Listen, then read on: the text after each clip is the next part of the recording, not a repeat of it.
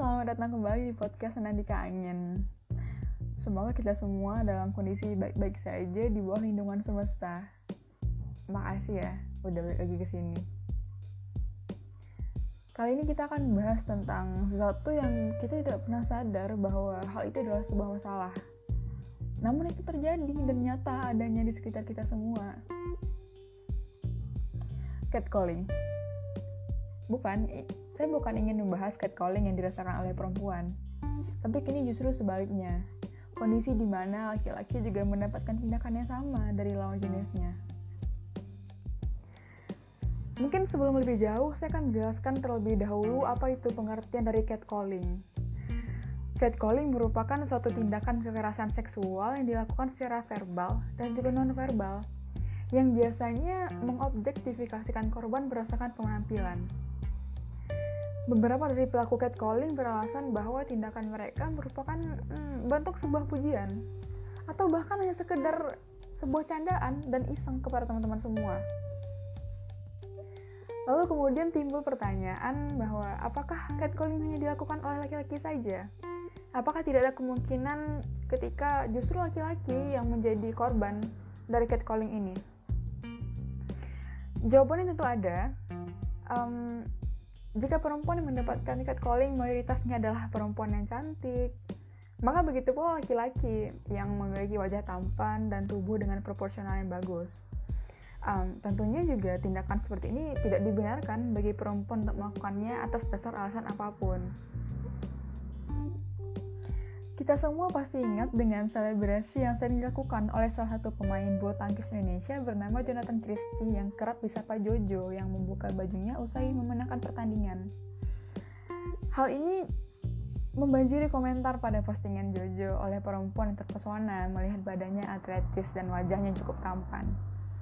Kalimat-kalimat seperti rahimku anget, cervix melebar, ovarium meledak, tubuh falopi bergetar, kemudian bermunculan di kolom komentarnya um, kalimat ini justru terkesan tidak pantas dan bahkan seksis atau melecehkan kemudian beberapa waktu lalu kita juga dihebohkan dengan kemunculan pangeran asal Brunei Darussalam yang juga mendapatkan tindakan yang sama dengan Jojo. Hal ini justru membuktikan bahwa ternyata objektifikasi bukan hanya milik kaum laki-laki terhadap perempuan saja, tapi bahkan perempuan juga tidak kalah brutal dalam mengobjektifikasikan laki-laki. Namun sayangnya tidak sedikit laki-laki yang merasa justru bangga ketika mendapatkan tindakan catcalling.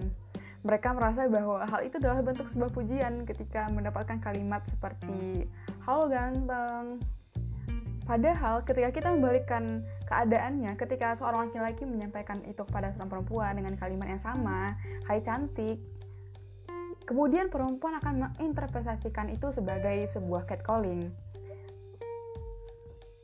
Pada dasarnya, kedua pihak, baik perempuan maupun laki-laki juga mendapatkan pesan yang sama dari lawan jenisnya yaitu catcalling. Walaupun dengan kalimat yang mungkin berbeda, namun kita melihat bahwa adanya struktur bahasa yang sama dan bahkan juga memiliki tujuan yang sama yaitu sama-sama melecehkan korban. Namun kemudian pesan tersebut biasanya diinterpretasikan dengan cara yang berbeda oleh laki-laki dan perempuan, sehingga menghasilkan makna dan efek yang berbeda pula pada masing-masingnya. Perempuan akan cenderung menginterpretasikan pesan tersebut sebagai ancaman, namun biasanya laki-laki akan menginterpretasikan sebagai pujian.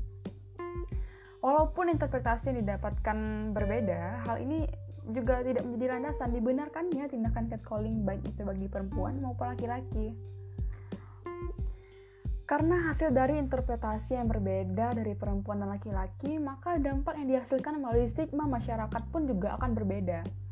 Ketika seorang perempuan mendapatkan tindakan catcalling, biasanya akan selalu ada oknum yaitu feminis yang membela perempuan dengan kalimat seperti kasihan ya jadi perempuan nggak bisa jalan dengan aman.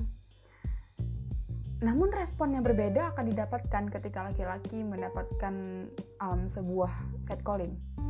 Terlepas dari laki-laki itu menerima tindakan tersebut sebagai bentuk pujian atau bahkan ancaman, tidak ada oknum yang membela laki-laki atas tindakan catcalling ini. Masyarakat biasanya akan berdalih dengan alasan, padahal kan cuma nyapa doang, dipuji kok malah kayak gitu. Jadi terlepas dari seseorang laki-laki tersebut menerima itu sebagai pujian ataupun sebuah pelecehan, tindakan ini juga tidak akan pernah ada pembenarannya atas dasar alasan apa pun. Um, mungkin sampai di sini dulu pembahasan kita kali ini tentang catcalling kepada laki-laki. Sekian dulu unpopular opinion dari saya. Terima kasih sudah mendengarkan. Saya Indi Hamidi. Sampai bertemu lagi di podcast selanjutnya.